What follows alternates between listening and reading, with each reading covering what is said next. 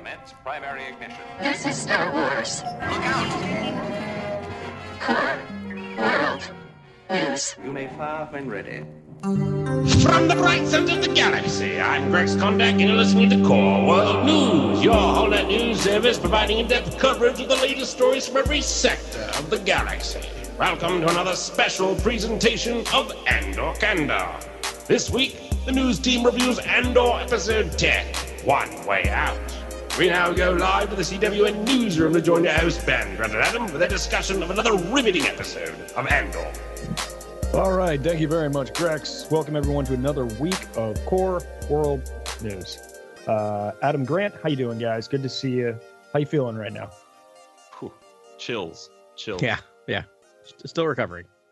Still recovering. Me too. Yeah, it's been like three hours since I watched it, and Yeah. uh, yeah, all I want to do is watch it again. Um, we we got what we you know it is what we thought who we thought they were. It is uh, we got the uh, we got the prison break, uh, which was fantastic. So um, great thing. Do we want to uh, just get right on into the uh, Morlana drop here and and and uh, to set set the stage for this amazing episode, and then we can gush. Yeah. Let's stay. Let's stay on program. Let's drop the have the Morlana drop. let's uh, dive in. The Morlana drop. Morlana drop. Morlana drop. Morlana drop. Morlana drop.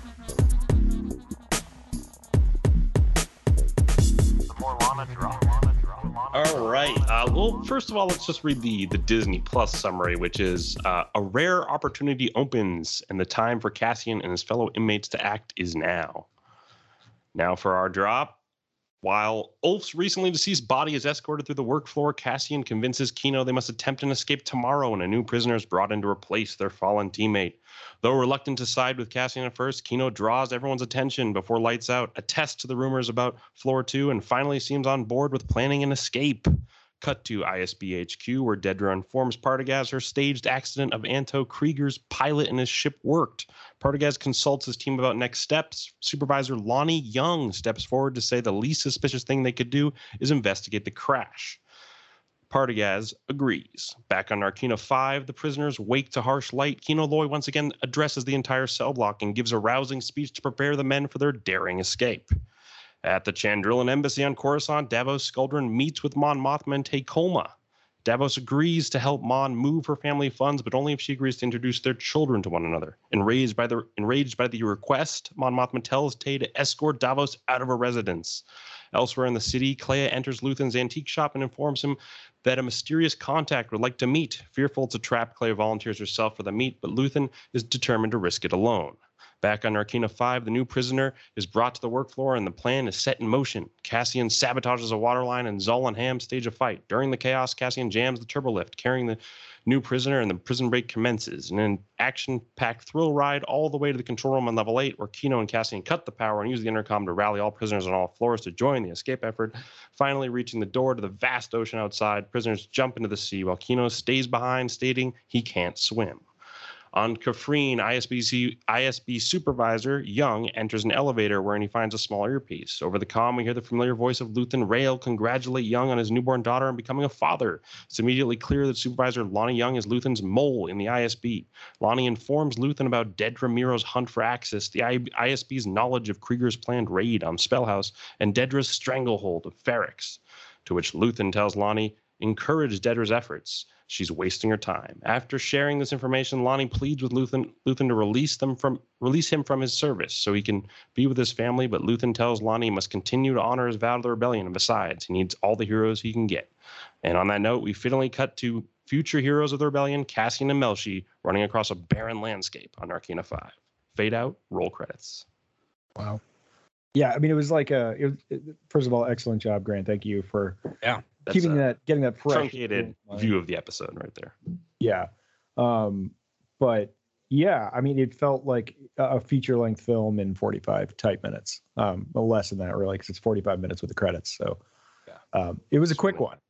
Yeah, but uh, yeah, so much. I much. can hear Ben grumbling already. I saw the 45 minutes and I'm or- like, oh, I never look at the time before I hit play now, so it's just like always a surprise. Because sometimes time's relative, you know. They, they, this was Yeah. the sh- same time as um, something about the the axe remembers or or the Mhm. the axe forgets. I think is that you know, and that one felt like it was you know an hour long because it was like all these vignettes of amazing dialogue and you know really tight scenes. This one we had you know the you know overwhelming majority of the episode was the prison break. Um, so I think it felt shorter because I mean you're just as with most of, of these episodes you're on the edge of your seat um, with tension. But I mean, uh, you know, we know our hero is going to make it out, but um, but it's still super tense and so fun and very Star Wars and yeah, pretty great. Seeing you know people using DC 17s to you know shooting around corners and white hallways like at Imperial officers is like, you know, it it felt very Rogue One or A New Hope. Yeah, and just Yeah. really standout production design in this episode. Like when they got to the control room on level eight, that was like the classic sort of like uh, you know Imperial con- console like control terminal. Like it was the classic look. Um, but it was Classic great kind of set. Yeah, I just Yeah. loved all the the little uh, like the monitors on the, the walls, all the displays, everything was just so cool. I thought that room was awesome. Um, yeah, shout out to production design. And again, they built these sets at Pinewood for this show. So this is these are these are real sets and they look stunning. Like they're Yeah. each one is more beautiful than the next. It's like it's insane. So great. I mean, golly, I don't, you know, I don't even know where to start. I mean, I, I loved the prison break, obviously, like it was so gripping, and we've been building up to this for two episodes now. But maybe we should talk about some of the other stuff that's going on. Let's scrub back on the data pad and like comb through, you know, Yeah. chron- chronologically because I feel Yeah. like Let's go. I feel like it's super fun just to to look at each scene. Um, Yeah. yeah, I loved how this episode started. I love The Ulf and- coldest open. Ulf in the body bag, just being like, you know, escorted out uh, through the work floor. That was great. Um, and then that whole scene where Cassian's, you know, convincing Kino to aid with the escape, like that was just such a powerful moment. Yeah. Um, thought both both of their performances were incredible in that moment um, and throughout the episode. But uh, that was wow. Yeah. I, I appreciate the immediate follow up, right? Like this Mhm. literally is the next scene from the previous scene of the last episode. Yes. Yeah, they didn't they didn't laze around for a couple days thinking about Well, I what to think do. yeah, and they had to do that because again, the the whole plan is predicated on the new arrival of of uh, you know a prisoner to replace Ulf. So Yeah. Yeah, Yeah, amazing. Yeah, I mean, you can't understate what Andy Serkis has done in this um this like trilogy of episodes here. It's it, it's amazing, and it, you know, and then we find out later really why there's so much in, emotion involved, and when he finally makes a decision to go for it, but um because he knows he's not getting off there anywhere, he's just like, I'm a dead man, but I can do some good before I go, and um yeah, it was it was fabulous. yeah, that was fascinating to me. I don't, I didn't know, I didn't. It wasn't my read that he was he didn't think he'd get out because you know you'd assume there'd be like speeders or something you know that they could Yeah. use. Uh, my read was like that he had been a leader within the system for so long that he didn't know how to lead sort of like outside of the rule sets that he's been that Yeah. have been set upon him. That was my read of like kind of his fears. There's, oh, good. Now I got to bring in my day job. Yeah. So that's called that's called Leadership. institutional. That's called institutionalization, and it happens to people in prison uh, and other institutions uh, quite frequently that they don't know how to live outside of that institution. right. And so I had Yeah. that same exact read that, and I think there's some of that going on, but like, I I think, and we'll jump to jump ahead because we're going scene by scene, but like it leads to him. I, I think he knows that the one way out, because that's the name of the title, Yeah. is through it and swimming away, and he knows the entire time, I can't swim. And I think that's this beautiful thing. It actually made me tear up because look back the entire Mm. episode, he knows he's a dead man. He knows he's stuck on that place. Like unless someone comes back to get him, he's there until they come back. I'm going or to assume I'm to swim. already dead and take it from there. I was Yeah. like, oh, that And he line was so leads good. everyone to rescue, knowing he can't escape. Yeah. Do you think they go back for him? I don't like, and, and that's not, and that's, and that's not trying to be cold, but I think that they're learning those lessons of the rebellion. I think I, I, it's again, we're just gonna jump around and we're going scene by scene, but the scene where Cassian decides to leave those two, um, uh, the two Imperial officers alive Yeah. was very telling. I, I, I, you know me, I'm always a fan of pacifism, so I was like, oh, good, they're not killing, but like that's gonna come back to bite him in the butt. I think at the end of the day, or someone, maybe Kino, and I feel like that's a direct connection to what we see at the very beginning of Rogue One. Like Hmm. he has to get hardened. Like he's already becoming a tried and true rebel, but he's not that hardened rebel we see at the beginning of, of Rogue One yet. Yeah. Yeah, it could be. It could bite him in the butt. You know, I mean, now they know his face and people can, you know, talk about it. I mean, there's probably security cams or whatever that caught it. But yeah, that's That that's- was that. See, I have some logistical questions for you guys after. Uh, agreed. yeah, Um, let's do it. Carly and I were no talking a cameras in the lot about logistics. Like one camera and Yeah. a lip reading droid would have would have stopped these prisoners, but like there's Yeah. there's no cameras.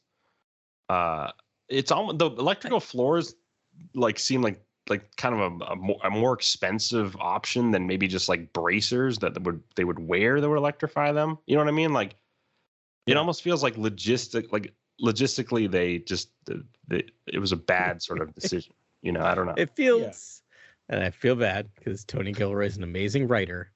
It feels a bit writerly at times. Um, but but what I'll say is they did kind of back their way into it or out of it last episode. I think it was last episode when Cassian was talking about the fact that they're so like confident that they're not watching us. Like like Yeah, there's yeah. that he has that specific speech, right? Like he's they just are so sure of themselves they're not listening to us. yeah, it's yeah, they're not listening, right? That was the last Yeah. episode.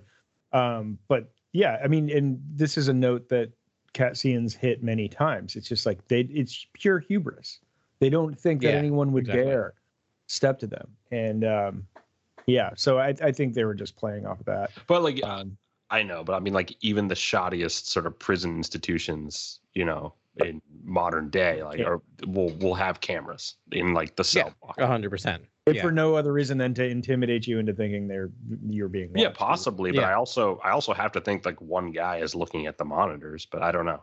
It's just, yeah generally it's it's yeah it's easier to do that and safer for everyone um no i had that same thought the other thought i had was so when cassian's being led in uh four episodes ago Mhm. uh he is clocking everything and he specifically clocks the boots Yes. Yeah.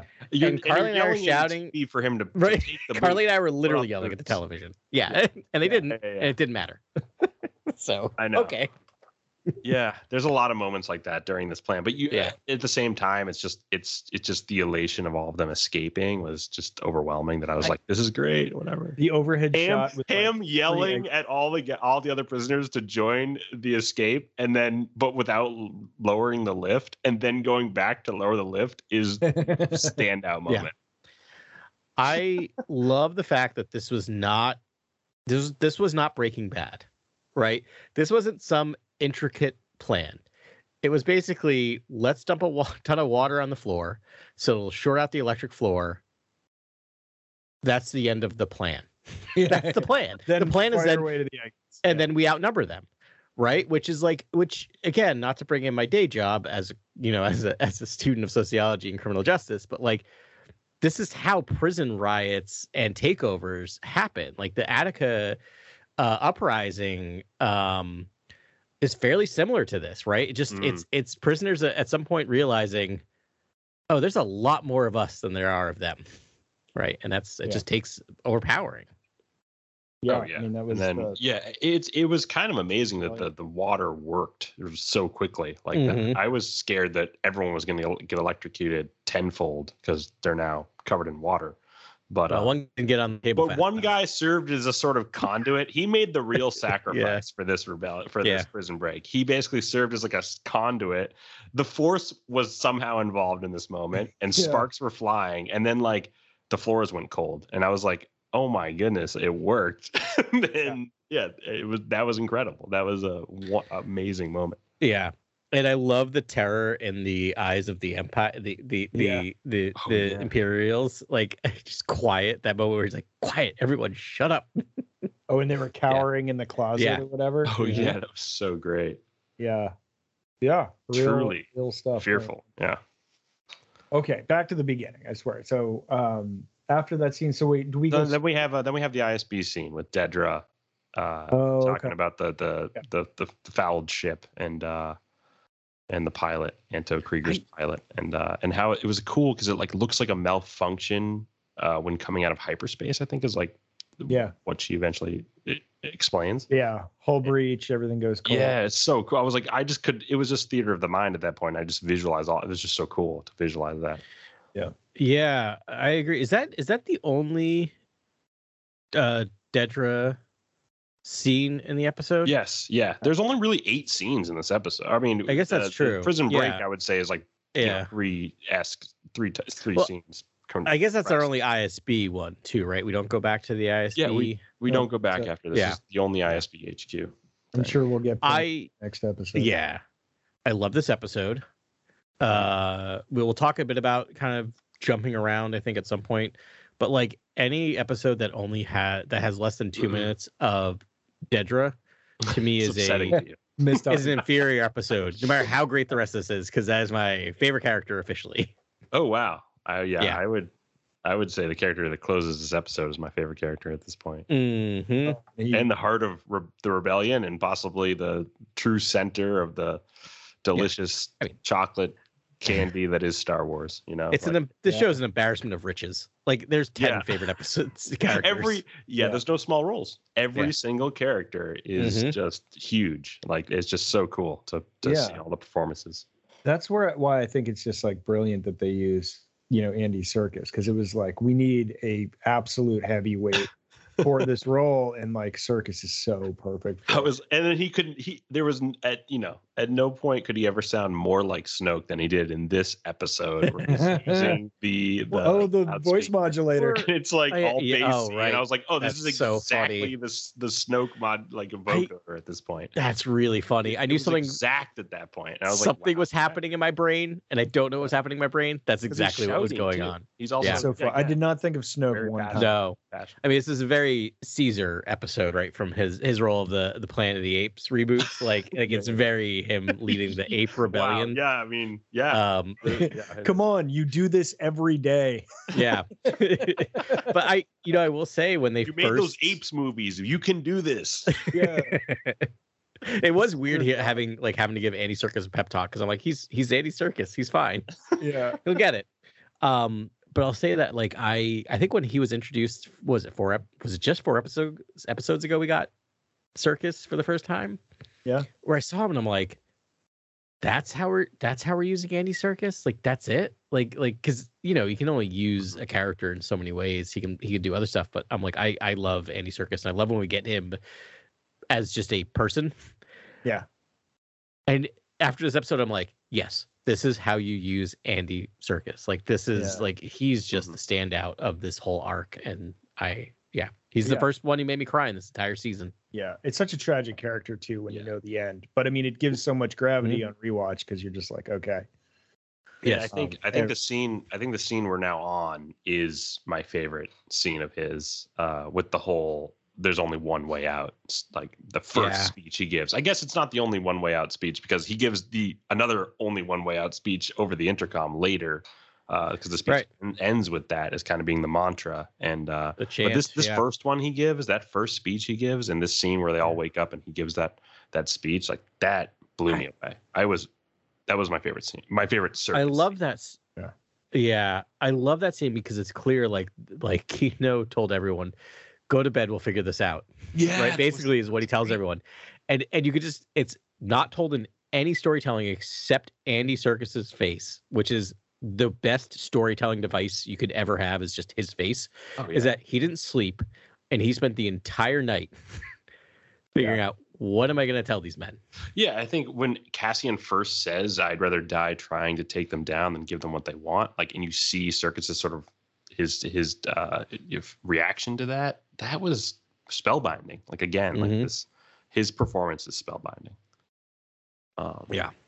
yeah, that whole speech so good. Uh, we're done counting our shifts. There's only then and now. There's only one way out. Play it how you want, but I'm going to assume I'm already dead and take it from there. Like, ugh, like Yep.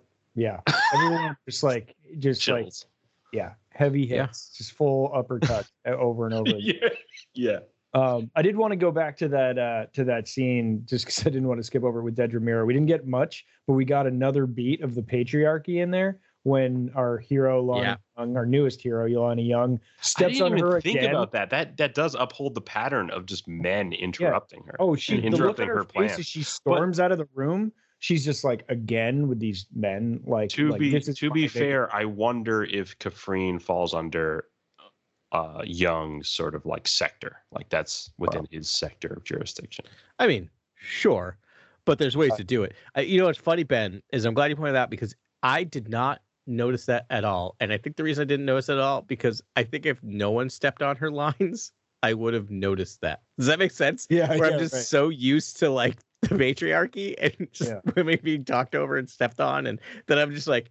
Hey, that seems like a normal scene. This is how it would actually happen in real life. Everything's fine here. I feel like the episode four or five, like nobody gets in her way though. Like early on, like there's one one episode where like nobody. Yeah. She definitely has a couple of Yeah. moments where she's leading it. Yeah. yeah, Yeah. she's it's been picking up they've been hitting that that drum like the past couple Yeah, uh episodes well- hard to be like oh and by the way, once because once she has started to rise in the ranks and become noticed oh, by the she's a target.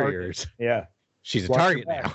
yeah watch your Yeah. back was yeah part of Gaz's wisdom there um Mhm. right so then after that we get the Mon Mothma scene Yeah, we get Davos Skeldrin.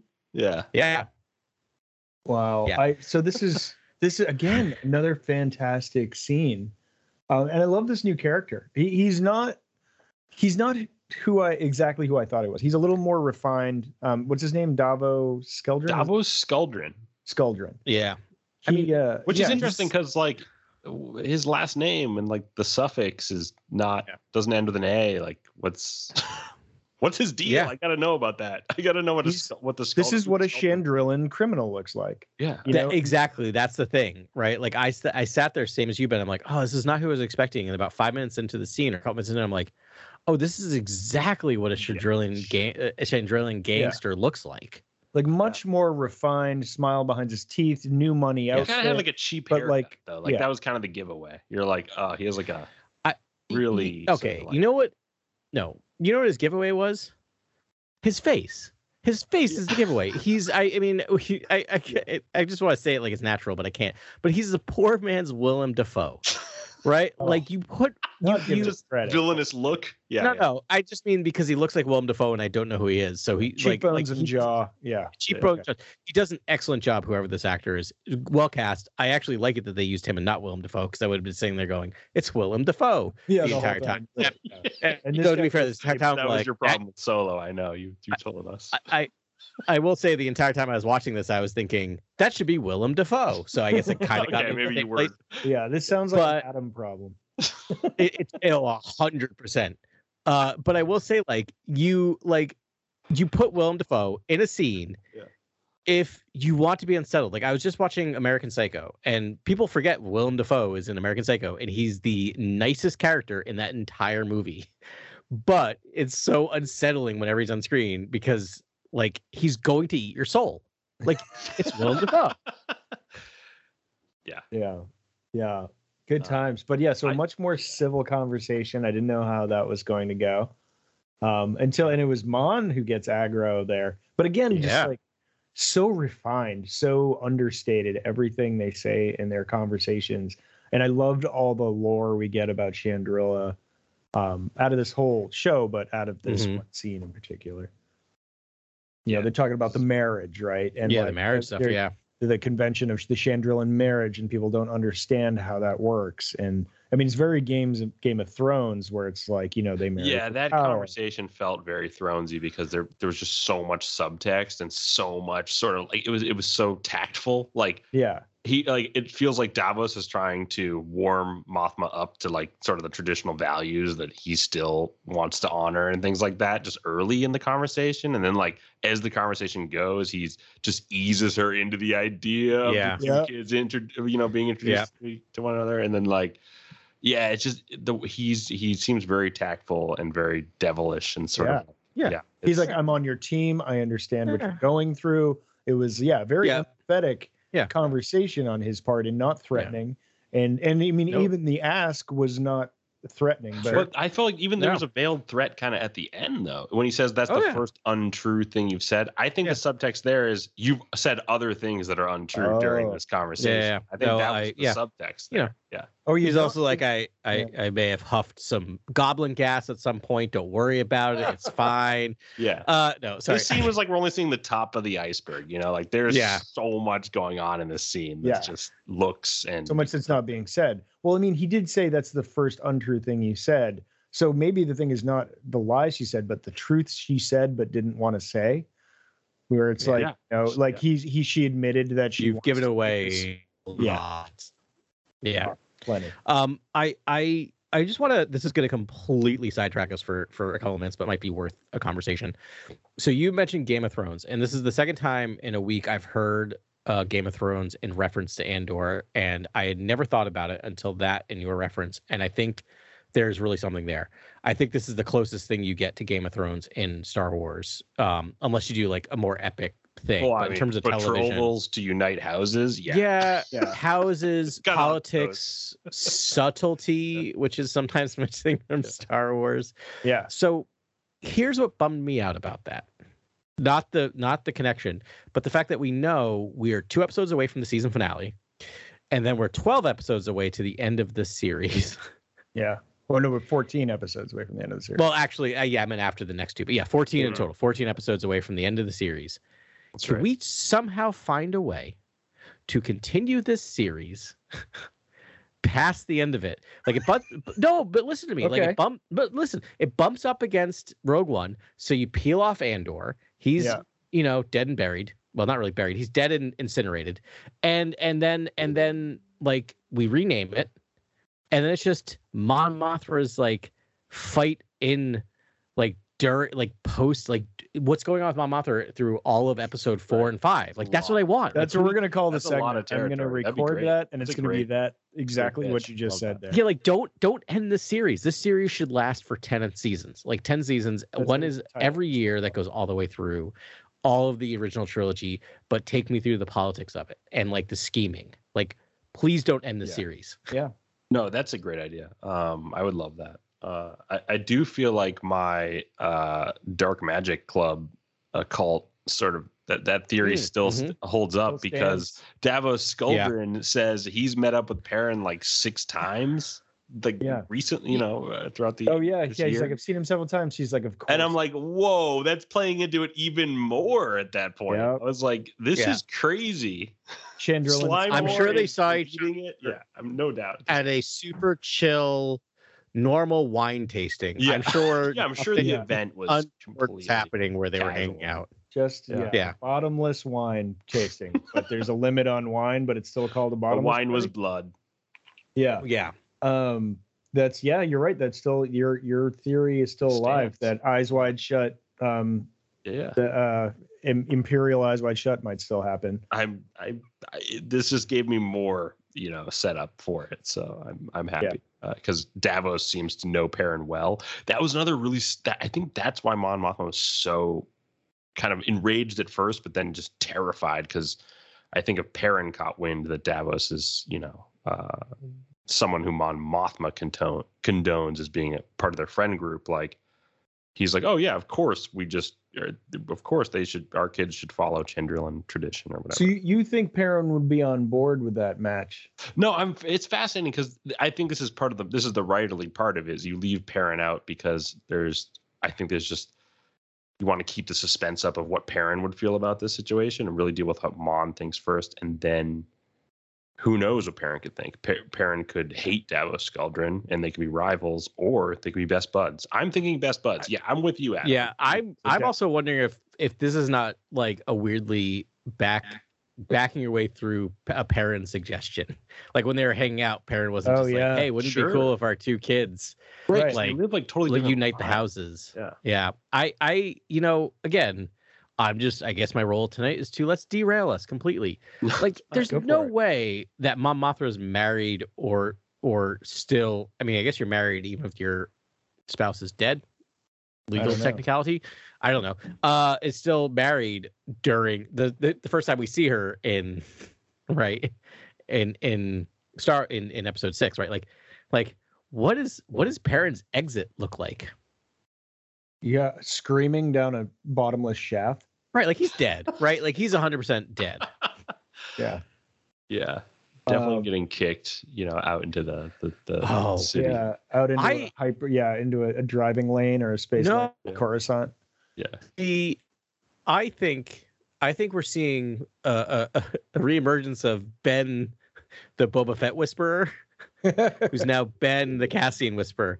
Because how do Maybe too you not, how do you not kill someone in that way in the series, where you just have them, someone just you have all these walkways that are just Yeah. waist high and like a bottom split. How do you just not have someone just go, push and push someone over the edge, right? Yeah. I think that was alluded to in this episode. To tell you the, at the very end, I Mm. think there's there's Really? some- yeah, because I feel like Luthen says you know something about the ground, you know, lo- no longer being beneath his feet while he's standing on Right. a skywalk with you know if he just moved a foot to the right, he he'd be falling, you know.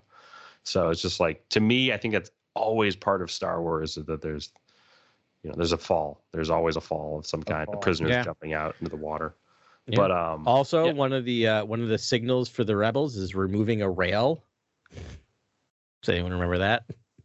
There's oh, crickets. so there was two of it, right? So there was a mark on the fountain, and then the comp. a mark, and then yeah, yeah, I didn't even rail. rail. bother to inc- incorporate that in the description because I was like, uh, uh, you know, a contact wants to meet. I was like, yeah, I- what? I don't. That those those little symbols, those signs were kind of strange to me. But um, yeah, They, they are. By the way, that was a joke. I don't actually think that's Yeah. foreshadowing. yeah. But it does tie into Luthen Rael. I don't know.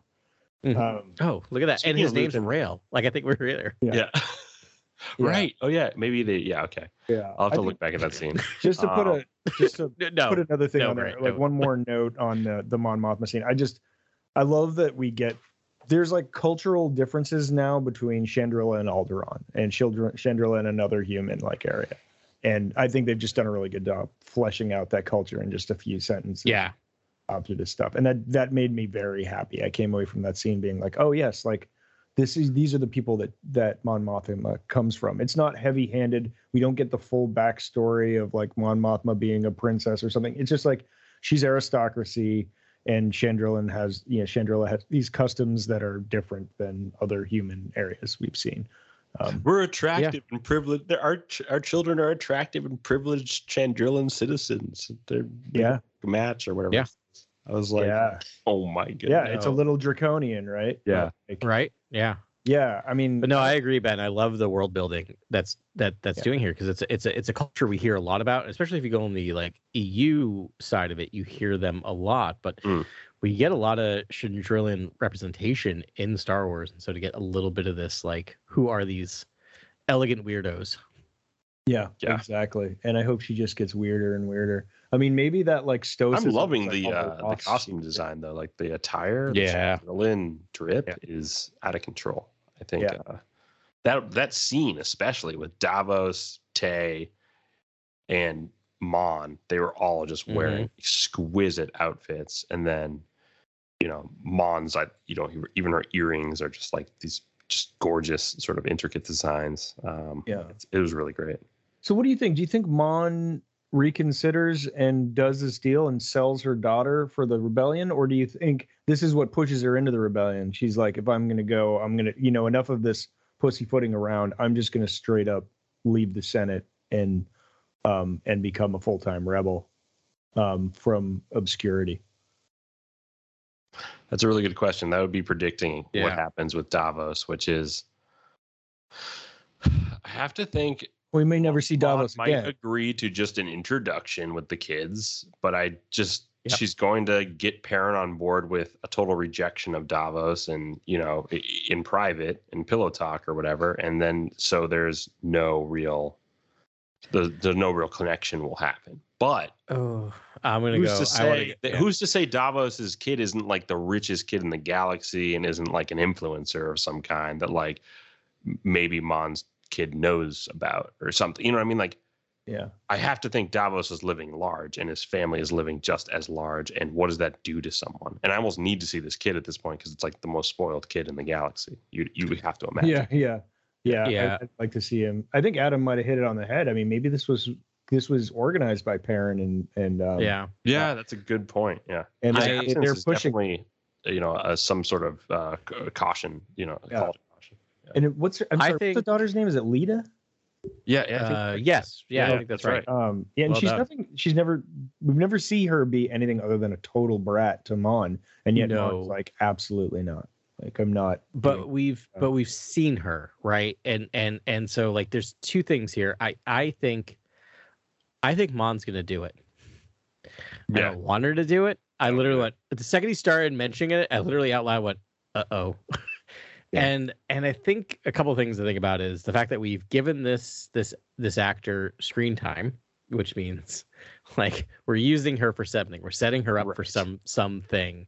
Yeah. Right. So I think it's this less from the production standpoint. I think from a storytelling standpoint, we end this episode or nearly end this episode with and we'll get to it with Luthen talking about basically having to give up everything of himself for the rebellion. Yeah. right? And and talking yourself into sacrificing yourself. And I think Mon's going to talk herself into sacrificing her daughter for the greater good. right. And And, in this awful first and season, horrible. yeah, but, and in this first yeah. season, they can afford to take a big L at the end in the last episode. Basically, a lot Mhm. of people can get into really bad situations. Yeah. Yeah. Second Yeah. season, and you know, uh, make good on. Uh, I, I hope they don't do that to us though, because it's going to be two or three years till we get season two, and it's like I let's just get a wee bit of positive I mean- closure before we move But- on. well, I think But we're going to get the Luthen Mandalorian in a few months, and that's all W's. Yeah. Yeah, like literally all- every episode's a W. Yeah, Ben, don't worry. Boba Fett's coming back. Mando's coming back. It's those those series All those feel good. We'll see. Cartoons. There, you know, we skipped over news, but there's some acolyte rumblings now. There's a full cast out. Yeah. I saw a headline today that said like that might be a spy thriller or like some sort of another sort of you know mystery thriller. Um, so it might Great. be like a haunted, yeah, Yeah. sort of affair from earlier. I think that makes- so. Yeah, I think I heard a uh, synopsis, which is like uh, master and apprentice, you know, are following the trail of some sort of mystery, and you know, it's something darker than they could possibly imagine. Yeah. It's, it's very vague, but Love it. yeah, it's I- got to be Sith. I have been it's gotta be saying- finding Sith. Yep. And could it be Carrie Ann Moss as a sort of Sith, you know, survivor of some kind?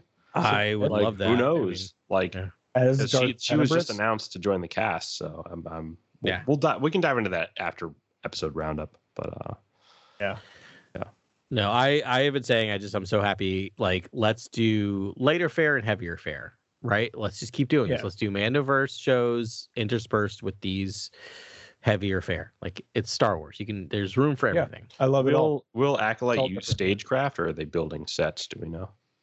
I don't know yet, but they they are on a soundstage in um in England, right? Berkshire. So I think Berkshire is not California; it is um, England. So England. I think Yes. that's the England site. Yeah. yeah, so if they're doing that, I mean, they they have to build some sets. I mean, I I think there's a volume over there now. There's like five volumes. There's two in Canada, two in Right. California, and I think there's one. I thought there was one at Pinewood, but they can probably move it around. Is Andor to bring it back? Does Andor use the volume at all, or is there zero volume in this show? I don't know. I was just I'm just curious. Yeah, I don't. I think it's. I think I it's think zero volume. Early use Ferrix could have been some volume days, honestly, because there's some Ferrix shots that just look like random scrapyard behind Yeah. Andor that Yeah. feel very stagecrafty. But I, I don't think so. I think I think I've read articles where it's like there's zero stagecraft in the show. Yeah.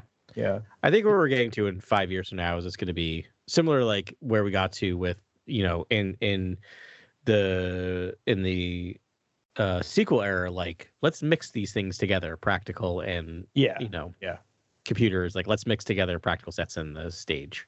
Yeah, Yeah. Because craft. that I think that would help hide the volumeness um, if you if you Yeah. mixed in some some more practical stuff. I think Uh, volume's great for all starfighter stuff or like going hyperspace and you know going into yeah, Mhm. hyperspace that, that works great but it's like some of the some of the other stuff looks like the depth of field seems to be lacking but yeah, uh, maybe we're just have critical eyes, but uh, a lot of people have critical eyes now. So.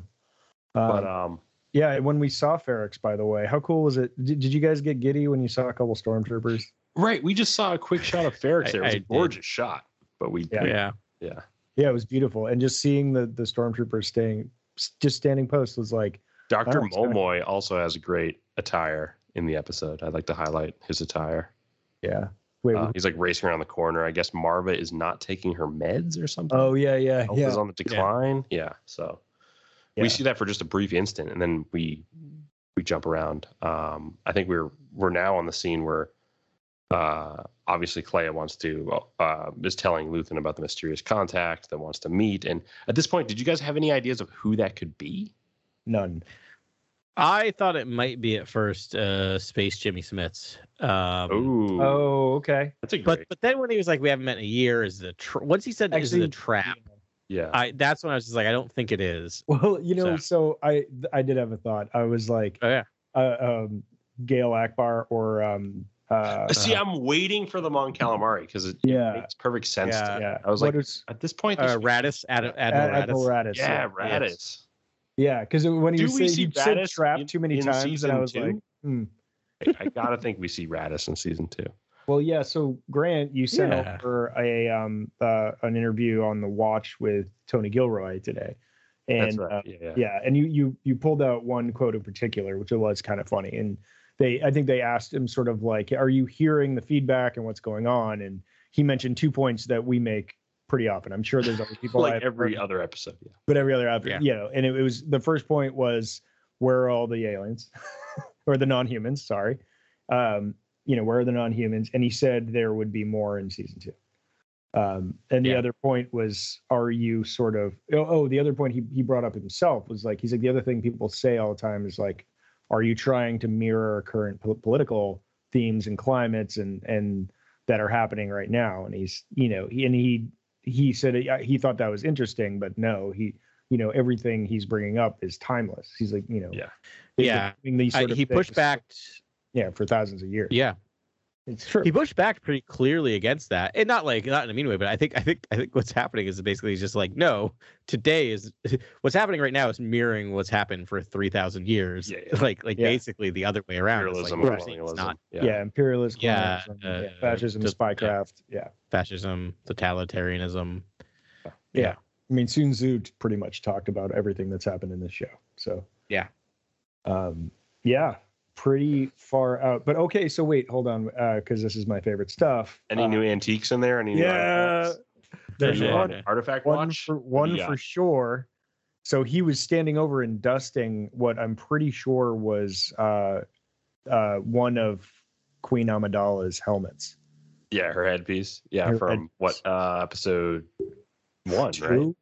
It, it might not even. It might have even been this. Might the be next, one. next queen that wore it. It might not have been. Uh, Queen is that Naberrie? No, I think it's one, and I think it's during like uh like a lounging scene where like Yeah, it's Yeah, like one of the rounds. yeah, it's like But, uh, one of the rounds. It's during her time as queen. Yeah, they're they're like totally messing because it's like I don't have enough time for Laura right now. I need to. But like I had to watch that what? scene twice. Do you know why that's so kind of heart wrenching? is because he like in his shop, there's all these trinkets that are representative of people who are ultimately good and like Yeah. good-hearted Hmm. human beings. And Like I think her headpiece is one of many pieces that maybe belong to you know a lot of good-hearted people in history. And I think he collects these things. I think he's Yeah. I think he's probably the, the most altruistic person we'll ever meet in Star Wars, even though he's sacrificed everything. And Yeah, people's I mean, is this? but it's just utilitarian to the utmost, which is Yeah. impossible to do, really. And he's doing it, which is crazy.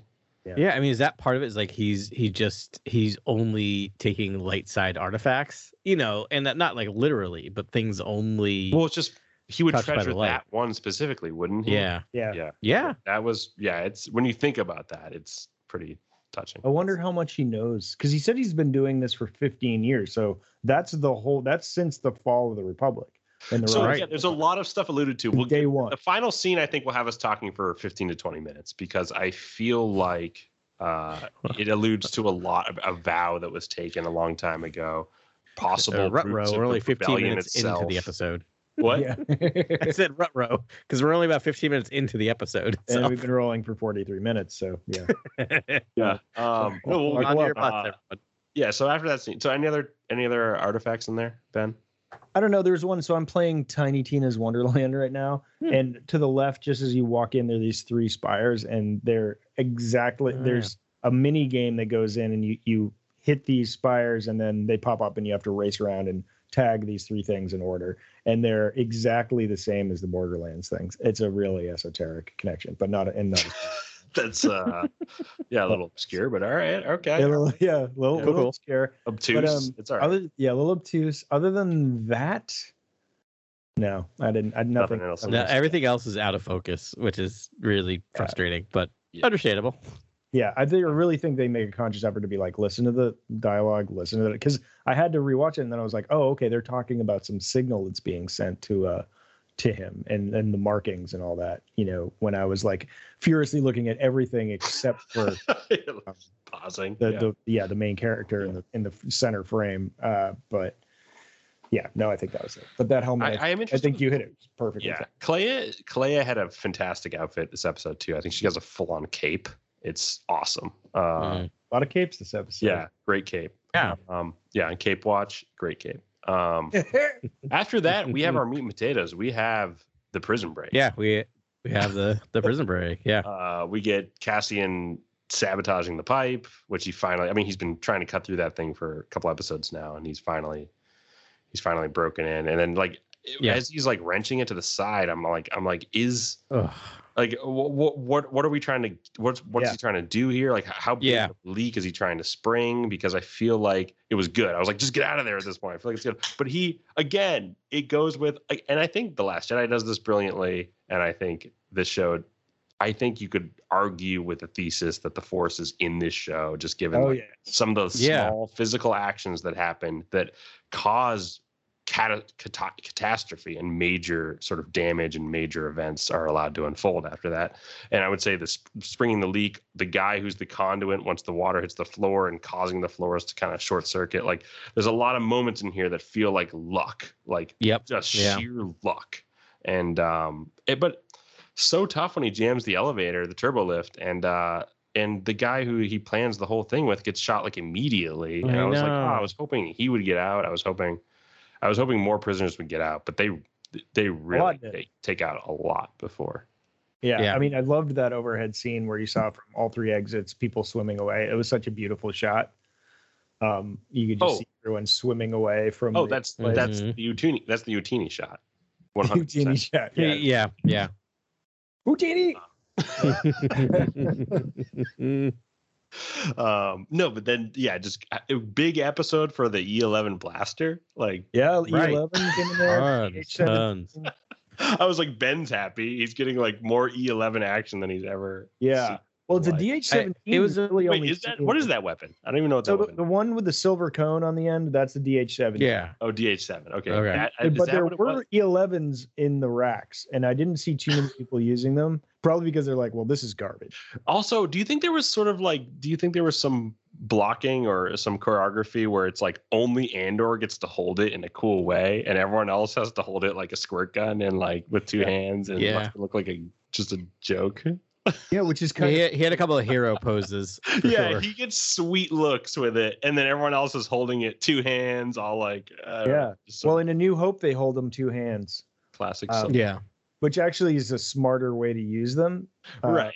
But no, I mean I Yeah. imagine so, but it just like Cassian looks so good with it, and everyone else Yeah, looks like a 'cause- dork. Like it's it's. I don't because it's not his first fine. blaster, he knows how to shoot. just and go back and look at the choreography of like Oh. how everyone carries the the blaster. Yeah. He even does the Han Solo casual look he back, awesome. execute the guy in the floor move, Oh Mhm. yeah. which yeah. also Ben Solo does. Like, No, yeah. Yeah, Cassian does. looks awesome with it. Like it, he throughout Yeah. the entire escape, he looks so good. Like every shot is just so awesome. Um, I don't know how the actors aren't like pew pew like every time they're firing it. Yeah. I mean, that's uh, what's her name? I can't think of the actress's name.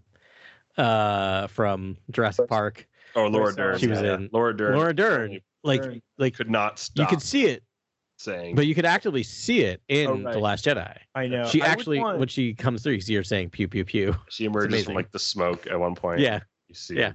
Yeah, like- I would want a person with a soundboard on set and a giant speaker, like just like triggering the sound like every Yeah. time it goes off to just really like make me feel it more. It'd be great if the actual blaster could just at least trigger the sound effect. Yeah, that would, That would, would, be, be, loud. You know, that would be. Yeah, just so you could feel it. It'd be great. All that stuff's eighty yard and anyway. So But that escape was riveting. I was blown away by just like the Yeah. shots, you know, Ham running around taking people out with those with you know gathering more prisoners. Um, yeah, and then the control room, you know, Kino reaching out over the loudspeaker, um, rallying all the guys, and then uh, it's so cool. Some of the shots there were great. I guess the shot of sort of like the floors deactivating. Yeah. There were some really cool camera moves there. Um, Yeah, I mean, it felt very Star Wars in in all this. Yeah. we didn't see a lot of our um, takedowns that we uh, predicted. We uh, we didn't see any of them actually. Whoopsie daisy. Oh, actually, no. I think Oh, yeah. one of you guys said like they'd grab a tool and hit someone, but and so they did throw the tools at people. Yeah, I didn't see Yeah. the like chucking like uh, pieces of the machine. It looks like Kino throws a tool and it like hits this guard square in the face, and I was like, Yeah, Uh, Kino's got good aim. I noticed that. Yeah. yeah, yeah, in it That to win great. it. Yeah, that was Yeah. so that was so fun. It was great. It was exactly you know there was some losses there, but like that group was responsible for springing the rest of the the whole place. And once they had taken it over, every they all you know all the the officers cowered. I, I I have to comment on how long. What about it? what was it? You go, Adam. Oh, I was just gonna say how long it took them to. It all kind of ties in together. How long it took them to electrify the floor, considering how often they do that. Like you think it'd be like, Yeah, like the why Step couldn't one. the backup power ele- electrify the floor? Yeah, I, I, probably draws a ton of the- power. Yeah. Okay, yeah, yeah, it makes But like, I, I think of backup power like in in like, like I just think of like from where I work, like when that happens, like that's just enough for lights, right? Sure. Like basically, yeah. but like the air system isn't running off that off the off the backup. Yeah, so they yeah they don't have enough to to electrify the whole thing. And I love that he's like it's going to be three six months or three months or something to turn it back on. Um, Right. You know, and Yeah. I think that's why he didn't kill anyone in there. that's why they didn't. Yeah, that's why they didn't take him out. They'll though. probably all they could all be killed by the you know by the Empire anyways. I'm sure they will They're be. like the yeah. big, Um, or whoever their their overlord is there. Um, it'll be fun to see the fallout. I love when Cassian was like telling them to go on program because Ca- Cassian does this brilliant thing where he he rebels in almost every authoritarian situation he's in and Yeah. dialogue sequences as well. Like even early in this episode when Kino's like on program and Cassian argues with him, and then Cassian walks over to the store the door and tells Kino to go on program. Yeah. Mhm. And I was like, Cassian Cassian is a true rebel. He's someone who just Yeah. doesn't give in to systems of control, which is fascinating. Yeah.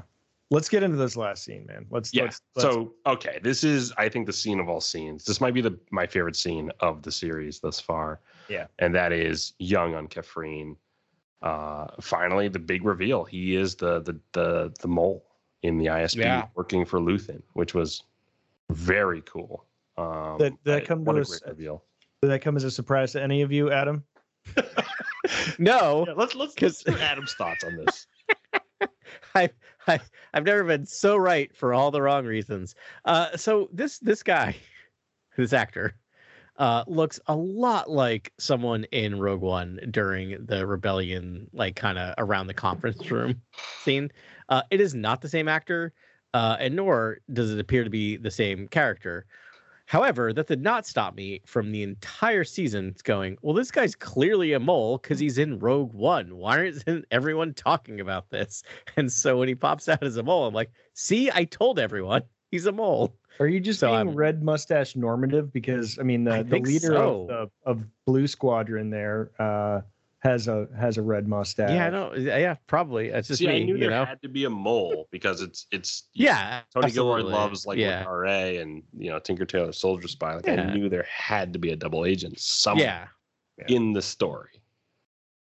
And it makes sense didn't that give Tim, those he guys does get a lot of any screen sort time. of like I didn't give those guys any credence given like they were kind of background characters for a while. And so when Jung kind of steps up in this episode, out of kind of nowhere too, because Yeah. he's like Yeah, last episode, there's not a lot of Jung. Like he's really in the background for a little Because bit. is And- is he yeah. a peer to Dedra Meero?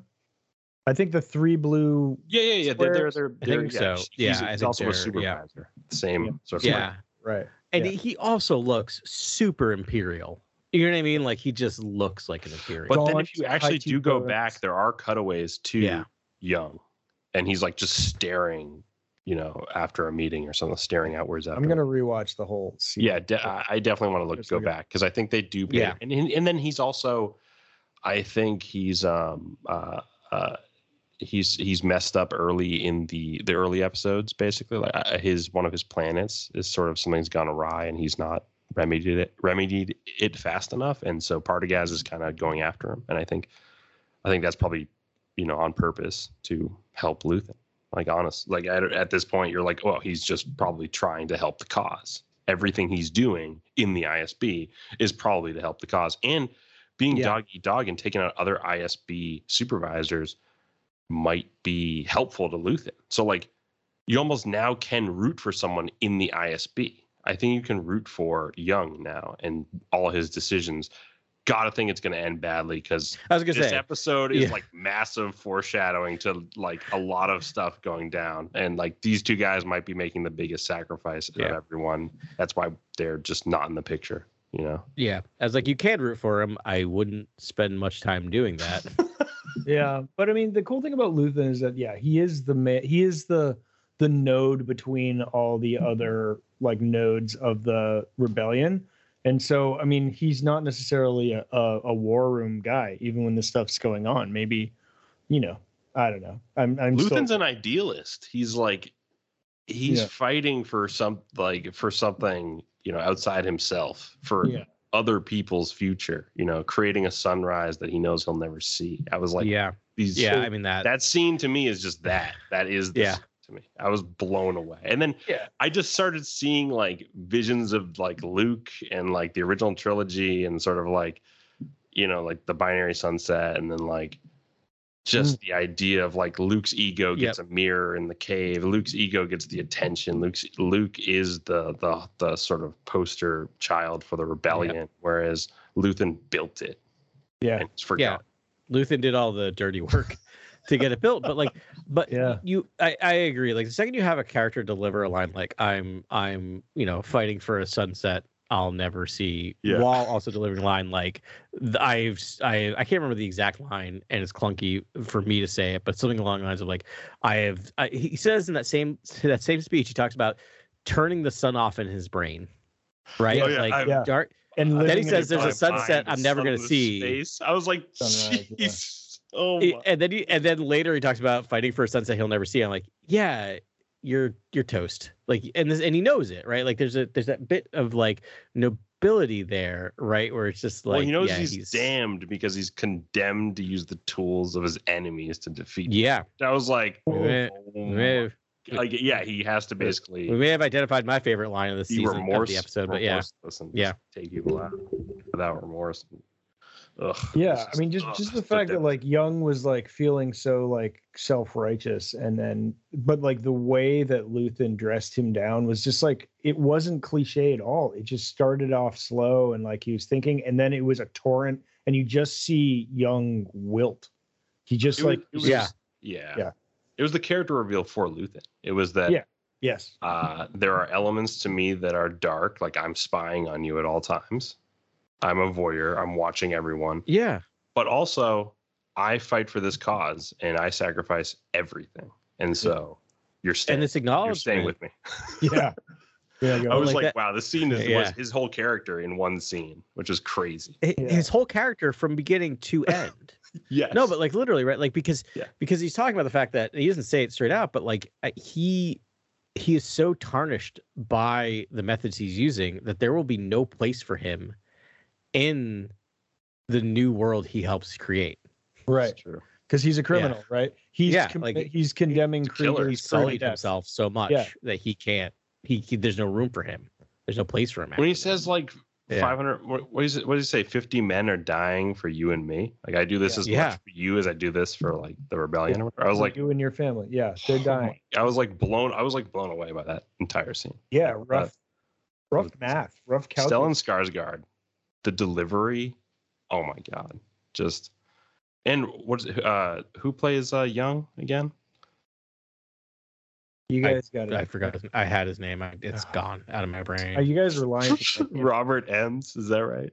Oh, there you go. Ends. Yeah, E N N S. Uh amazing. yeah, like yeah. his performance, super just- Super great. He was just Yeah. he, he sold the whole scene because he's he's kind of like trembling, but it's also prof- he's also like witnessing a profound sort of speech. Yeah. a profound moment, and it wasn't pretentious at all. It was like, no, no, no, this guy is actually like the real deal. He is the rebellion, and you were just, it was mind blowing. It was a person witnessing the rebellion. It's yeah, and it's amazing that like the, the line delivery of "You'll stay with me," and then I think I need all the heroes I can get closes the door, and like everyone in that scene, including the viewers, are equally sure that that is the truth, right? like like like the two of them are sure, and we're sure. Like it's just kind of an amazing, amazingly done. Boy. Yeah, I, and he also goes like, "I take no pleasure in it, but you're you're staying with me," or something like that, or Yeah, And I was like, that's a he's he's operating like the Empire, but he does have empathy. And at the end of the day, this is all about empathy, and it's all about yeah, creating a better galaxy. Yeah, it's fantastic, and I I, I do think, yeah, I, I still think that uh, Kino Loy's like he made the same decision that Luthen Rael's made, but he, he knew his time was Yeah. gonna come sooner than Luthen's has, and uh, you know it was Yeah. it was Well, like that was also a microcosm of the rebellion. That whole Right. scene was wow, it was amazing. But you, it's like it And- takes all of these people that make the ultimate sacrifice for a, a greater Well, good. all those people are going to Yeah. be rebels.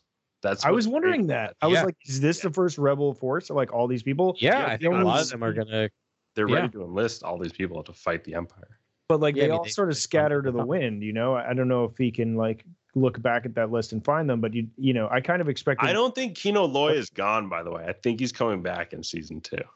I hope you're right. I mean, I that might be it though. I want to go back to Luthen for a second though, because like, I I like the fact that he talks about I use their same methods, right? And I think he sees himself as just like he has sacrificed his soul, right, for this rebellion. But at the same time, what's amazing about that speech, and again, why why Tony Ro- Gilroy and everyone are just amazing writers. Beau Willimon that- wrote this. Yes, yes amazing because in the same speech he talks about like i do think of you all the time Yeah. right like and i and i believe luthen when he says that line like i think Every luthen day, thinks about yeah. all of these and so he's uh, puts in play and like i'm like in, i'm yelling at the screen in my mind i'm just like yelling at him going like but that's why you're different that's why you're different than the empire because you care and you think about these people as much as the sacrifice and you have to make those tough decisions Yeah. you lose sleep at night because of these things like oh it's so great Yeah. When he says, I share my dreams with ghosts, I was like, Yeah. oh, wow. yeah We are on some apocalypse now level territory. I'm like, I'm excited about this. i share my dreams with Like ghosts Baron Harkonnen.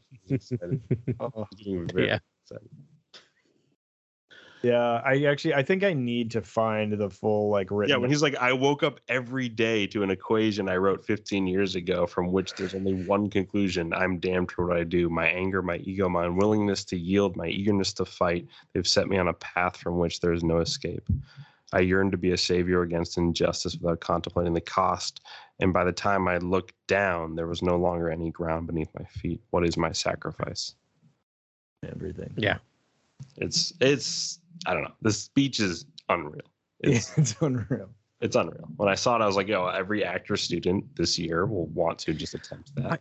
yeah but the people have been trying to make that script forever you know Yeah, and they've done it to certain degrees but not that degree no, and watching Stellan Skarsgård deliver that because I'm literally watching it right now as you're talking is like, it's it. I'm not saying it's not getting like too into It's like, the method. Unreal. He it does not because that stuff could be if you had someone deliver it in a way that in, in the wrong way, it feels super written, right? But you see him writing it on the spot. Does that make sense? Like you see him yeah in his thinking head. about like in his head like Yeah, how am i putting right. this together like you actively That's see him even though he didn't even though he's an Yeah. actor and he just memorized those lines but he's Yes. in that moment thinking about like what's Yeah. what how do i connect these all these thoughts going through my head right yeah, now? that's such a, and it feels so organic. You're like, Yeah. you're feeling him do that. Same thing with Kino Loy when he's delivering the speech into the Yeah. Um, yeah yeah he's like he starts out tepid because he's not prepared for this speech, No. and then all of a sudden he starts putting it together, and he just and then he trusts his heart and speaks with his heart. yeah it comes out. And I mean, that, Totally. that's that's amazing. Yeah. it's amazing acting. Um, yeah. I'm excited for the roundup today. Any more big points you guys want to do? Because I, I mean, like, there's some easy ones in the roundup, so I, I want to get into it. Roundup will get us another discussion. You know? for sure Yeah. yeah Yeah. Um, let's go. Let's round it up. Roundup start it up right now. Uh, let's go chosen one. Who is your the character you'd like to highlight this episode? The character story that you were most involved in, uh, most sort of engrossed by. I mean, Serkis stole the show. This was Yeah. his ultimate episode, but that Luthen Rael monologue is the best thing I've seen in the show. So, I don't know. Yeah. I think it's Luthen Yeah. all around.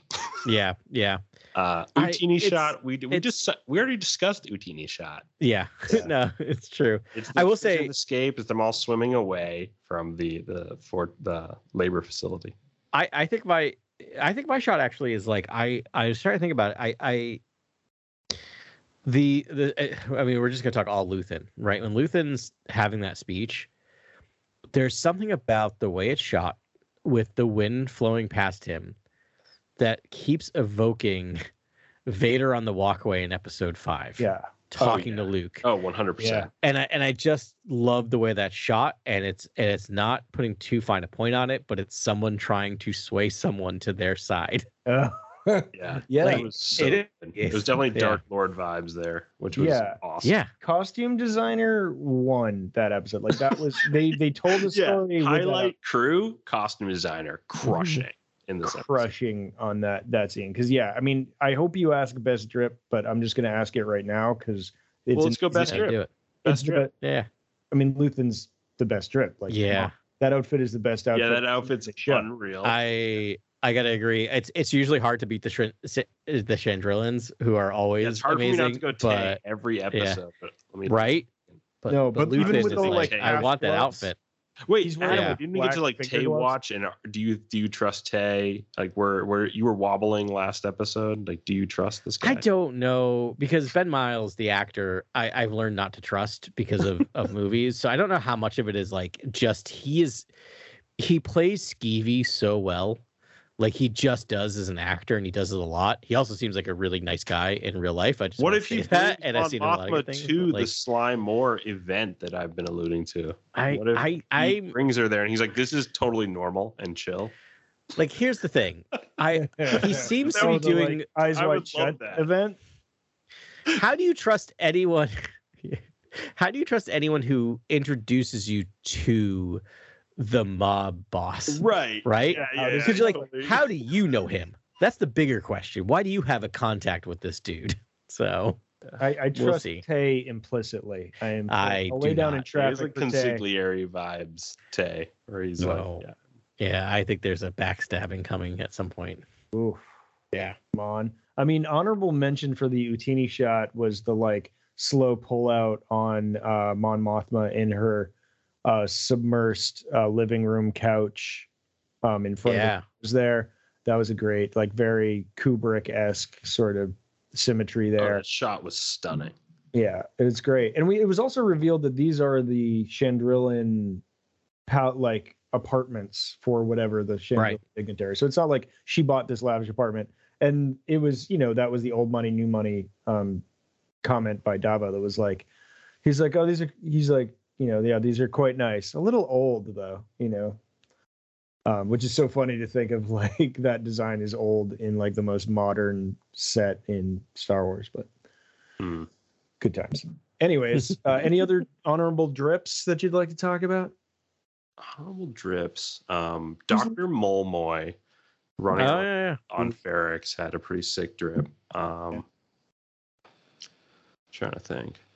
Who's um Rael's assistant again? Kira? Kleya, Kleya, Kleya. Kleya, yeah Kleya. Uh, had- yeah Kleya's always She her outfits are getting darker and more elaborate, and that's she's a fantastic character. Um, love that. But you, you just no one's touching Rail. No. Kleya and, that's kind of it, have like yeah. Vader vibes because they both Yeah. have like big capes, and I was like, "This is capes. awesome." Yeah. Yep. I was like, "I'm into this." Yeah. And like now that we're getting to Davos Skuldrin territory and like the criminal underworld, I'm psyched for what could happen with. Oh, I, I hope we get deeper into the underworld. That'd be great. We there, yeah. I'd Me love to see more aliens, more uncomfortable scenes. They're tough to do, but they'd be tough to do to match the like vibe we've gotten off this show, like seamlessly, because it's so organic. But um, if anyone can do it, you know, All they- right, they were- backdoor pilot. Who? What? Which character of this episode should have a backdoor pilot? um, If you could choose one character. Oh, I, I want I want here's my back backdoor pilot. All right, uh, my my pitch.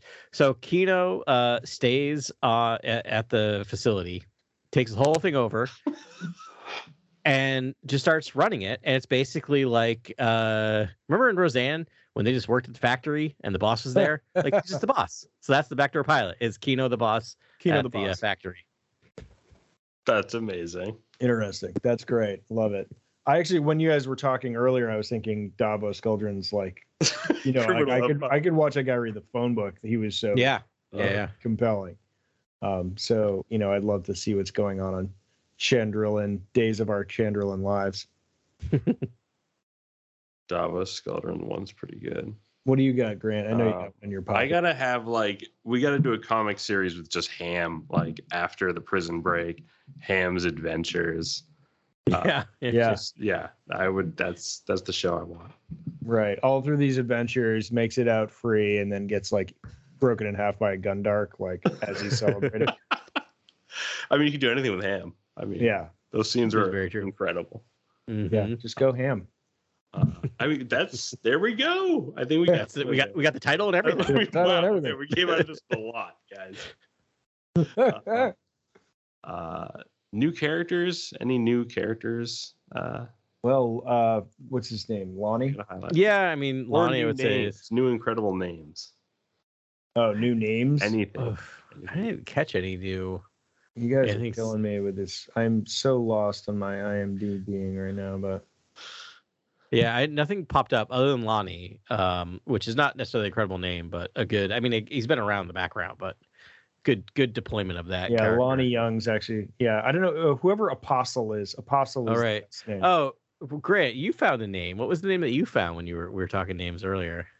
Which name? BXG? No, what was it? No, I was trying to figure out who the guy is who's the first prisoner who hears Kino Loy and gets up from his his uh, cell and like listens Oh, to right. the intercom. And I just loved all those shots, and I was like, "Who is this character?" And I just I couldn't find his name. But no, I think I think Molmoy is a pretty sweet name. I think Oh, um, always good. I'm trying to think new names that I loved.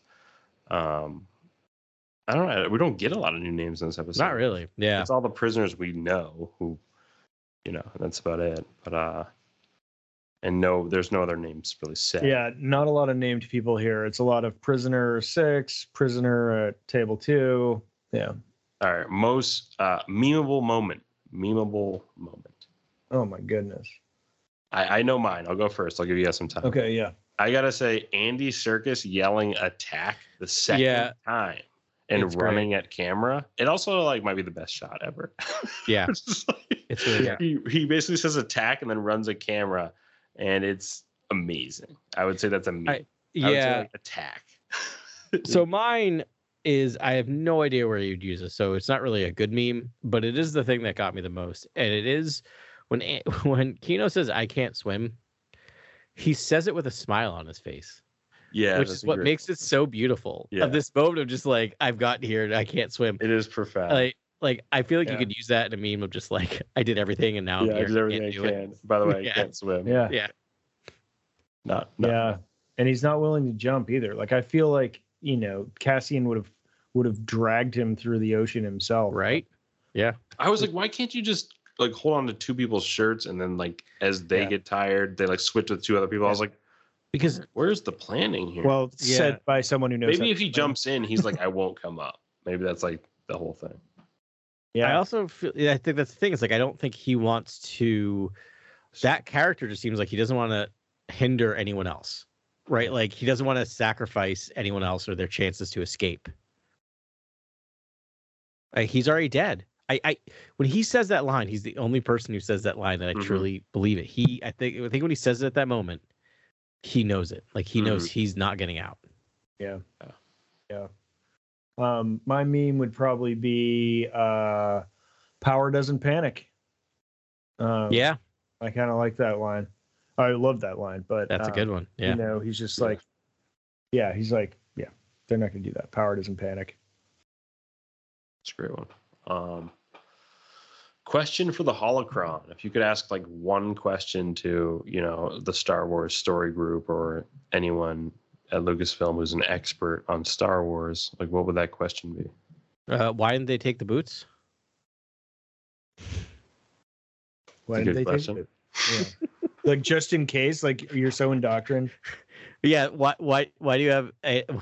This is so. not like is so nitpicky. Naming conventions or anything Nope. Was- Nope. I'm gonna be the I'm gonna be the nerd at the Star Star Trek convention going, well, you know, in episode blank, why Yeah. didn't they take the boots? No. Uh worst And- episode ever yeah, Yeah. yeah. Solid, solid question, of actually. You know, no, I that's awful. You know, I don't have. There's so little lore in this show. I mean, that's I oh, you know what my question would be, which maybe we'll get the answer is what are they making? In- oh, what are the thing they're making? yeah, what are they making? yeah yeah at- what are at- they yeah. doing? Yeah. fantastic. yeah. They say it's a critical piece. Whatever it is, but I can't. I mean, it's like a gimbaled three-way arm or six-way arm or something that like Yeah. fits on a. It's not like Tie Fighter struts. They're not making weapons. No, we're past them doing anything for the Death Star. The Death Star's already the Death Star pretty Right. much at this point, or pretty getting pretty close. Yeah. So I don't know. Maybe know. that's it. Maybe it's like casings they link together like logs, so then but they're flexible, so they can, you know, it's like structural Yeah. curved elements. Oh, maybe, they are actually doing like, you know, skeletal structuring. they're Oh, like the centerpieces between beams because they're making a ball, right? right. Like it, I, I don't know if that works timeline, but that from a from a storytelling standpoint, to have him unknowingly Working helping to create the thing Yeah. that he ends up destroying or helping to destroy in Rogue One is kind of you know kind of a nice little tidy bow. Yeah, that's interesting. And then you, yeah, you put like long beams on each one of those struts, but it's like they are they're flexible, so it Yeah. holds the yeah the structure together. That's probably wow, wow. I gotta go think about that. I don't even know. You got anything else? You've been Yeah, I me. These are all new question would questions. Be about the, Yeah. the whole sector, you know, uh, uh, jurisdiction, and if Jung is Kafrene in that whole sector, if that's uh, if um, the sort of like if the storytelling, if like as storytellers they thought about the galactic map at all, because like to me, I'm almost like I'm just interested in like the creative process and if the galactic map is sort of sort of thought of in the process, sort of like you would the globe if writing a spy thriller, you know, set on yeah, mod- contemporary, you know, fiction.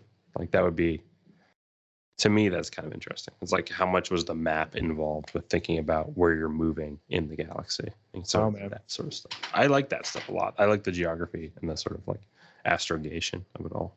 I know, and yeah, I know you love the politics too because how it sort of like recasts the the lines on the galaxy and why you know it, which was integral to the the power structure. Yeah, I don't like. That's another thing. Like, and I love this show, but like, I, I wonder why Mon Mothma can't get a couple scenes where she is on a diplomatic mission, like meeting with some cool, you know, uh, Yeah. culture on another planet. Uh, like the whole environment looks all, you know, exotic and really like sort of gorgeous eye catching.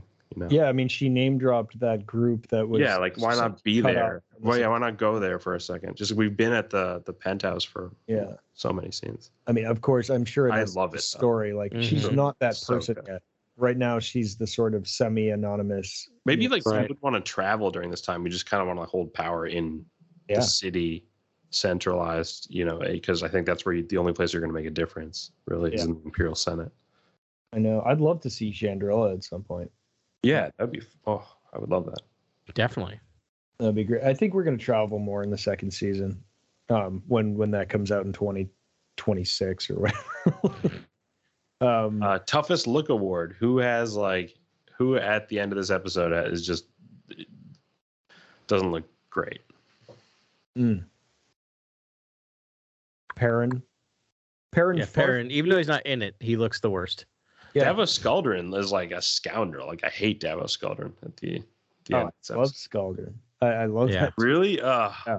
I'm like, I want to see more of him. I think it's great because he's so it, it's he, Yeah. he's not a mustache twirling villain. He's like a very dapper, like you know, a, a- to me, he's like the definition of the mustache, but the postmodern sort of mustache twirling villain. Honestly, like he's like, I think, yeah. if he had a mustache and twirled it, I'd be like, that's acceptable. That makes sense.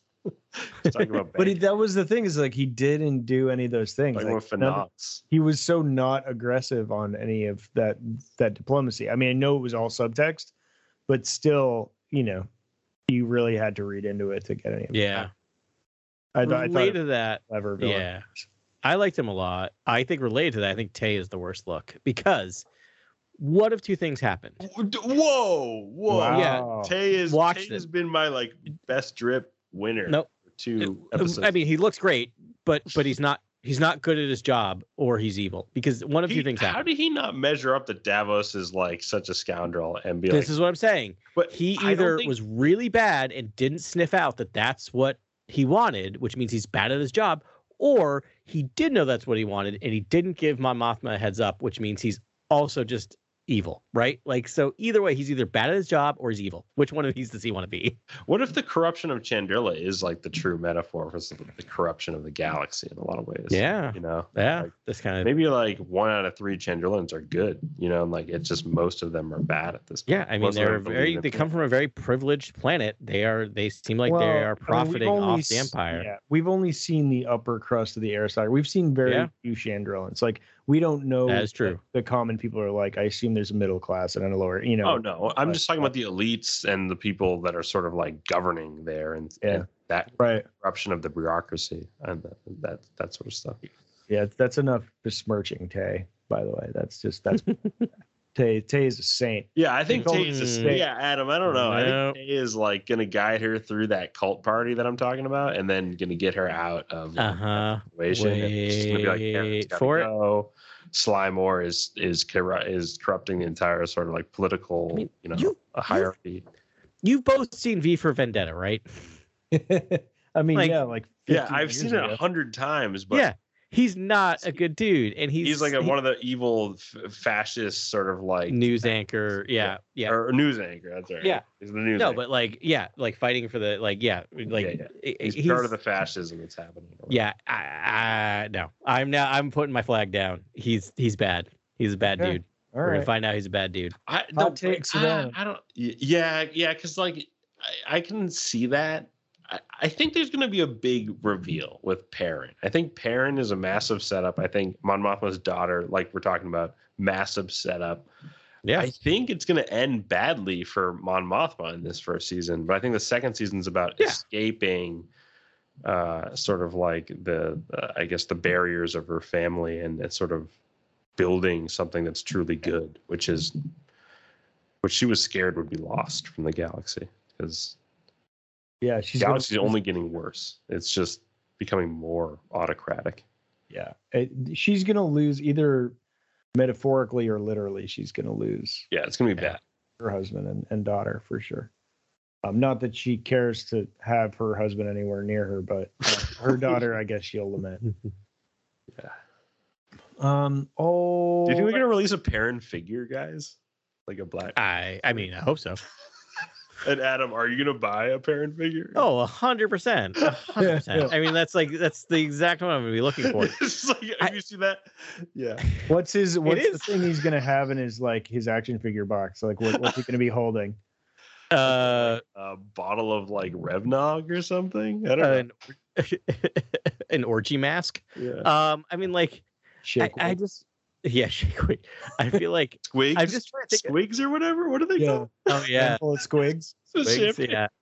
I champagne. He will have a Yeah, the champagne. glass. squigs. Yeah, and yeah. Now, wait, guys. Now that has to be in the toy. Yeah, It's like Yeah. I'm gonna be upset if it's not. at that the- is. That's such a fascinating question though, because like they they do the black the black series. I have like a ton from the Obi wan series. Like they release a lot, and I guess it's like they're contracted to release a certain number from each show. Mm. Like, what are they gonna do for this? Like, like I, I guess you get a little bit of like, I, like even like, can you imagine getting a Stellan Skarsgård action figure? I mean, I Oh, can that, and oh, buy it. the- oh, amazing, So the fit like, in this episode. yeah, yeah. Ugh. like, oh, I would buy every single one, every Yeah. single one that comes out. Yeah, obviously Cassian, Cassian, Mon, Sure. Dedra, probably a. Oh yeah, we should do Black Series. That should be part of the whole. That should be part of. Uh, the that's a good one. Uh, yeah, our what what what big of yeah, who's gonna get a black series from the Yeah. episode? It's it's hilarious though because I just feel like they're gonna be so boring, but they're hundred percent all I want. Like I just think about the ones I've collected, like like from Rogue One. Like you can see my Rogue One. It's all like it's Galen Erso and uh Yeah. and what's his name? I can't think of his name. Yeah. Yeah. I wouldn't mind a Partagaz fig, honestly. Oh, I'd love a jeez. Partagaz fig. Yeah. Anton Lesser just just on my wardrobe. That'd be, I would, yeah, I would collect all the ISB I can. Actually, that'd be quite a collection. that would actually be awesome. I would. um, yeah, there, there's a lot of good things there. Um, all right, anything else you want to uh, tie on to the end of this thing? We we have talked a lot. No, I think that's no notes. Perfect episode of television. Yeah, I don't even want to do uh, predictions because I think uh, I have no idea where we're going. Um, you know, I think I I have a feeling this whole series is going to end with a big bear hug between um, Braille and, um, well, really the rebellion and Cassian Andor. But that that's as, as well, much. doesn't it look like at the end of this episode that Melshi and Cassian are going to be enlisted with Luthen, basically, and, and like going to make a difference? Yeah, Because I- Luthen basically represented this message, but Cassian didn't fully understand what that message meant until now. This prison break, he's not only learned leadership in this episode, but he's also going to, I think, reunite with Luthen and understand that there is something more to what yeah. he's working towards. I know. Right. Yeah. And that he has a unique sets of, set of skills that the rebellion needs, and, and he can fight the Empire. He knows he can fight the Empire when. I think it's going to be, you know, Vel or Cinta is going to come after, um, uh, come after him after Cassian, and they're going to, you know, if they're he's either going to talk them out of it and be like, I want to join now, or they're going to be like, join or die, and I'll be like, I'll join. But Yeah. This also feels like a classic sort of like um ah, it was like a gangster film because I think Cassian's going to return home after prison, right? He's going to maybe go back to Ferrix, like Oh, go back to yeah. square one. yeah, you know what I mean? Like- yeah, I think you're right. That makes a lot of sense. and fall into another. It's a Imperial- noir almost, where it's like they're stuck in a cycle or something. It's just, uh, it's like existential. I don't know. It's it's. Yeah, I think he's gonna have to go back to Ferrix and start over or something. But in so doing, there's a massive rebellion. I don't know that he's involved in. I don't know. Maybe he maybe he starts and leads the rebellion on Ferrix first, and then, you know, and then then he realizes he's a full rebel. I don't know. I mean, after you've survived electrified floors, I think you can master. You know, you you'll you you have more competence in terms of mastering just you know Right. a, a regular terrain. Yeah. That's a good point. That's a really good point, man. Really good point. Yeah. Um, breaking news: uh, they have announced four Andor Black Series figures. Oh my goodness, Okay. Karen, All right, so let's go. let's let's guess them. We got to guess them. Yeah, let's see if we can do them. All right, Cassian Andor. I'm, Yep. I'm going to go with who I just said. So Cassian Andor, Mon Mothma. Yep, uh, you got two out of the four so far. Cassian and Mon Luthen? Mothma. Do we have a- Luthen is there. Luthen is one. Oh, It is, but is not. Unfortunately, it's just kind of plain Luthen. It's not Luthen. like wait, is it is it Wig One. Luthen or normal episode Luthen? one normal Luthen. It looks Okay, like. so like episode two, Yeah. or three, Luthen. All right, and then um, Dedra Meero, No, I wish. Syril Karn. Nope, that'd be a good one. Oh, uh, B2 B2EMO. No, I think B2EMO might come with uh Oh. Cassian. Bix, Uh, Bix. Bix, you got it. It's Bix. Bix. So it looks like, and they do release these in waves. I'm guessing this is like wave from like the first, Yeah, first like quarter. three first quarter of it. But yeah, so that's what it is. But like, I am so excited that in my future will be a Stellan Skarsgård action figure. Yeah, Well, there's Yeah. a Baron Harkonnen that's already out there. I'm pretty sure.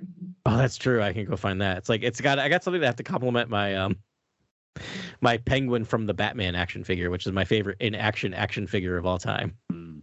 nice, nice. And um, Penguin, somewhat fig- rela- pen- peg- penguin figures are always great. Uh, Yeah. Design. Beautiful.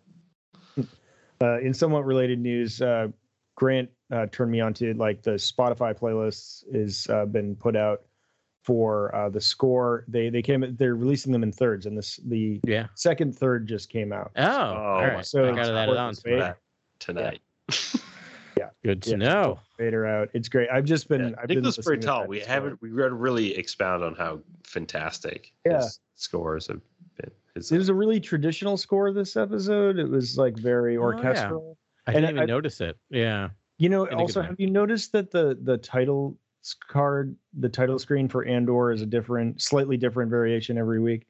So yeah, and, I, and now I'm listening to that, being like, okay, what's this going to be about? But yeah, the, the it was like a mellow orchestral uh score beat for this episode at the beginning. Well, it gets kind of tense and then like ratchets up, and then like there's the uh the Andor theme kind of like comes in, yeah, and then when he does Mhm. that like Yeah. headshot, like when he kills one guard, shoots one guard in the chest, and aims the other guard and shoots the headshot, that's obviously off camera because you're like, you Yeah. Can't see that, but he clearly again they did the same thing from the beginning of the, the show. Yeah. it's kind of like off ca- Hitchcockian action, which is great. It's fantastic, but um, uh, that score was brilliant in that moment where it just Andor's theme kicked in. I was like, Yeah. oh, this is awesome. This is a hero moment for Andor. literally, you're right. He's Luthen Rail. I need heroes, and you know, Mhm. we're okay, yeah, that's why you want. That's why you want and need Cassian so bad. It's really pretty cool. The whole concept of collecting heroes, I think, is just like perfect for Star Wars. Luthen Yeah, I Rael's love just that playing idea. Galaxy of Heroes on his phone, Yeah. on his data pad eh, all day. That's what he's doing walking around the antique shop. That's actually what he's doing. just playing Galaxy of Heroes. You don't Yeah, see dude. that, but he's pretty bored guy most of the time, actually. Um, all right, we got it. I'm One calling- has high diplomacy. um, all right, we're doing it. Uh, that was great, guys. Thank you very much. Everyone, thanks very much for listening to us. Uh, please do us a favor and um, rate our podcast if you haven't done that yet. Uh, five stars or whatever the equivalent is on whatever platform you use. Um, leave a leave a little message. Talk about how much you like. Um, I don't know. It doesn't have to be us. I don't know. Our, whatever, whatever you're, you know, whatever the reason is you're listening. Um, Yeah. His reviews also jump up our search engine Yeah. optimization. Um, and that's all we want. We just want ears on our Yeah. pod. So uh, Reviews are huge. You don't have to write a book, though. Feel free. Yeah. Even just a couple of words helps. Yeah. I enjoy Star Wars in the Stars. Yeah. Um, yeah. Super. Well, that's that. So um, thanks very much, everyone, and uh, we'll talk to you next week uh, about another episode of Andor, episode eleven, um, the penultimate episode, which are always Yeah. juicy. Yeah. Um, yeah, we'll talk to you then, and may the force be with you. This is Grex Kondak signing off. For the latest breaking news, follow at Core World News on Twitter and Instagram. Thank you and good night. Remember, the Force will be with you always.